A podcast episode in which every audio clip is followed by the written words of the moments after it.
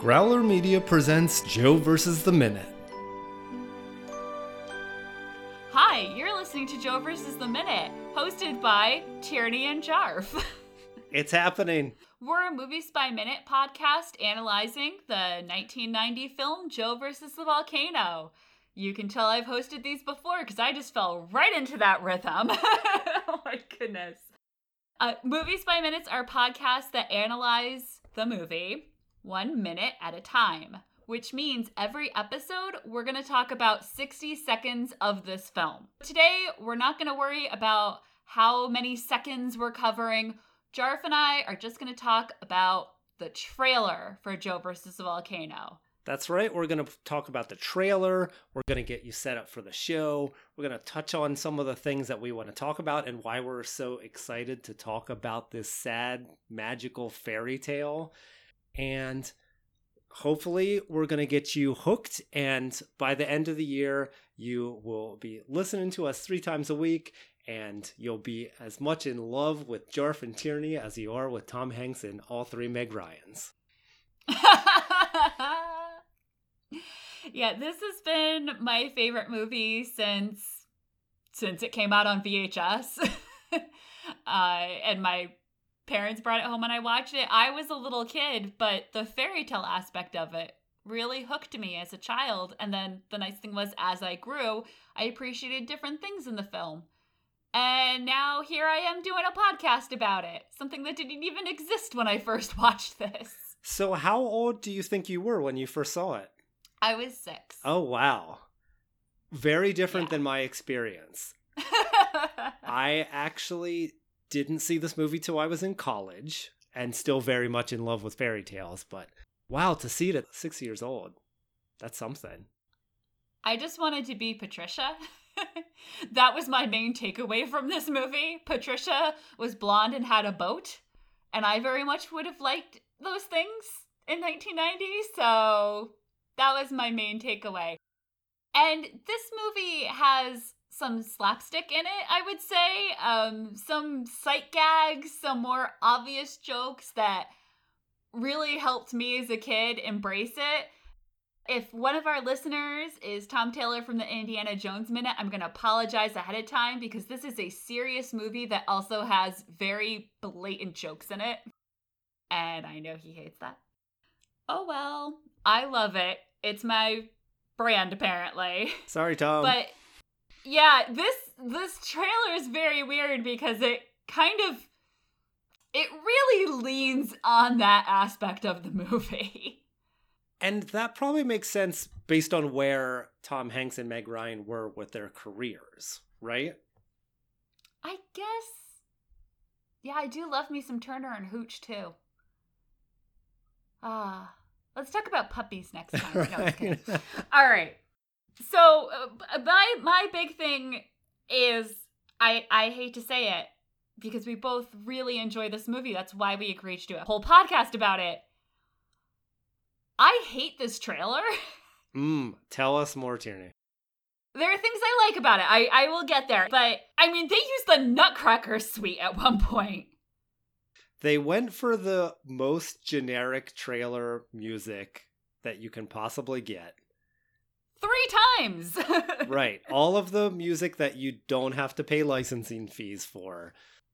Do not judge the music in this movie by the music in this trailer. Totally different. And I think it makes it hard to, quote-unquote, sell this podcast when the trailer makes it look like, ah, oh, gee shucks, we're just gonna laugh at Tom Hanks and zany Meg Ryan, haha. And I, I, they even use the, the I'm losing my soul line, which is so emblematic of the whole movie and the deeper meaning. And I, I mean, we are going to get to debate philosophy and theology and what is the, the meaning of life in our podcast, and there is no none of that in this trailer. And and don't get me wrong, I laugh at these jokes in the movie. Like, I embrace it. it. Like I said, I'm here for it. It's just seeing them one after the other like that was very jarring to me. It's true. They really lean into the zaniness, and they don't really, I think it must have been a real shock for people that went in expecting zany, and then they get something that starts out much more somber and heavy. Also, like, fifty percent of the trailer is the last, like, ten minutes of the film. There's so much of the Waponis, and they're very important to this movie, obviously. But, dear listeners, spoiler alert, we don't get to the island for a while. Right. It's about the journey. You mentioned you're like, so much Nathan Lane in the trailer. Yes, we were talking about this in the green room. And I think that it is extremely dated that they went with Nathan Lane as the first one of the Pacific Islanders that they show without any kind of explanation for why you have a combination of actors that appear to be native and actors that are Jewish. And it's not just laziness and casting. like Right. It's not just laziness and casting. It's supposed to be the history of this unique island, how people emigrated to the island. But they don't tell you any of that in the trailer. And that's fair. That's fair. If you if you don't want to give the whole background of the Waponi Woo in the trailer, I understand. And I think you you could see things, but but like you said, they focus so much on it. So much of that trailer is on the island. And I guess they like that because a big part of the island is a big party. And so it's very easy to cut that into a trailer. But I don't know, man. I could have spent more time with the luggage salesman. Marshall is one of my favorite characters. I, I just, I don't know. I, maybe even if the trailer was tighter, so there wasn't as much of jamming out on the island. I, I think they spoil way too much of showing him on the island, besides making it seem like they are going to be extremely insensitive to Native representation. I, I think that the, the last seconds of the trailer should be him just approaching the island. So then mm. it leaves you with some suspense of what's going to happen. You see the volcano in the distance, basically. I don't even know if there is that shot in the movie, but you get the idea of where I'm going. And, yeah. and you were making the point in the green room that they point out Meg Ryan mm-hmm. and her three roles, but they don't really explain. They needed to do the Parent Trap thing where it's like starring Meg Ryan and Meg Ryan and Meg Ryan and showing those three different characters. Oh, yes. That would be perfect. Yeah, because that's one of the weird things about this movie that I love. That was actually the first thing that grabbed me when I watched it for the, the first time. The, the not dual role, what is it, triple role mm-hmm. for Meg Ryan? It took me a while to realize, again, I was very small, that mm-hmm. Dee Dee was also Meg Ryan. Sure.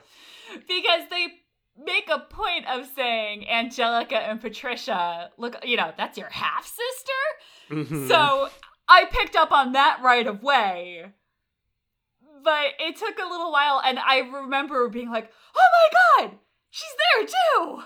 You wow. thought you discovered your first Easter egg? Yeah. Well, I read a few papers on this when I was in college, getting into the symbolism in it and things like that.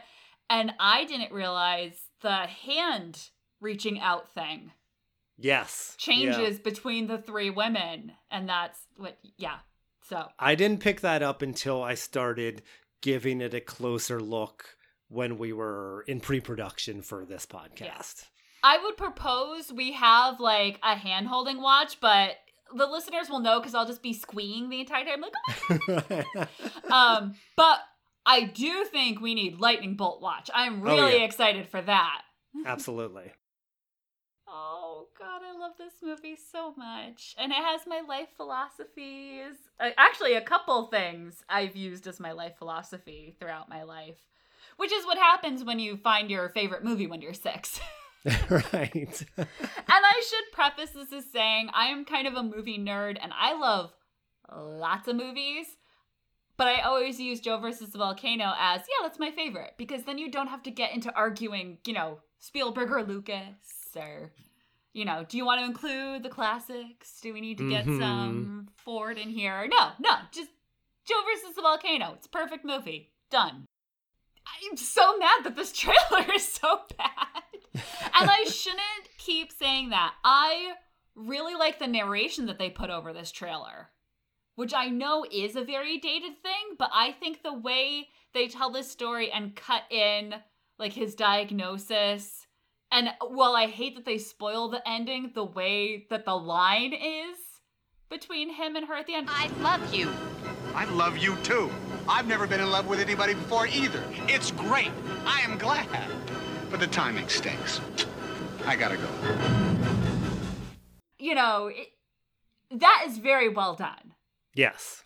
Someone, whoever was writing the copy for this did an excellent job. I agree with that.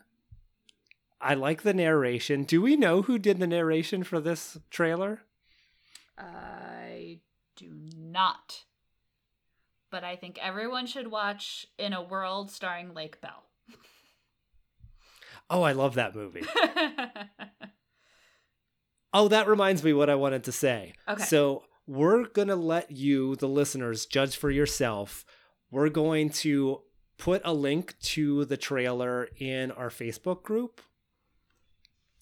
Tierney, we haven't talked about a name for our Facebook group. Oh. I was thinking um, the Joe versus the Minute Listeners Island. Okay. I like that. I'm only putting a pin in it because I really kind of want to involve the steamer trunks. Oh, I love those steamer trunks. I love those steamer trunks, but I'm trying to think of something that isn't incredibly long for our listeners to have to figure out. Right.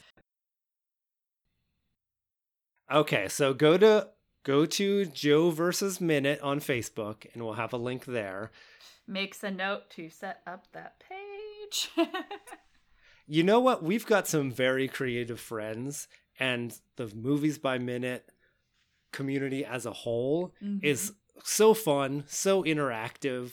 I most of what I do on Facebook now, outside of work, is in private groups for Movies by Minute podcasts because the the listeners and the creators are just such a treat to be around. It's totally fair. I mean, these podcasts, we do them because we get to meet our listeners, because we get to interact with people, and it's just so much fun to kind of build a whole world around a movie that you love.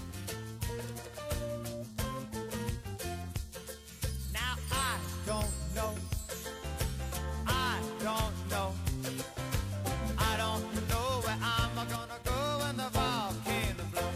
Let me say now, I don't know.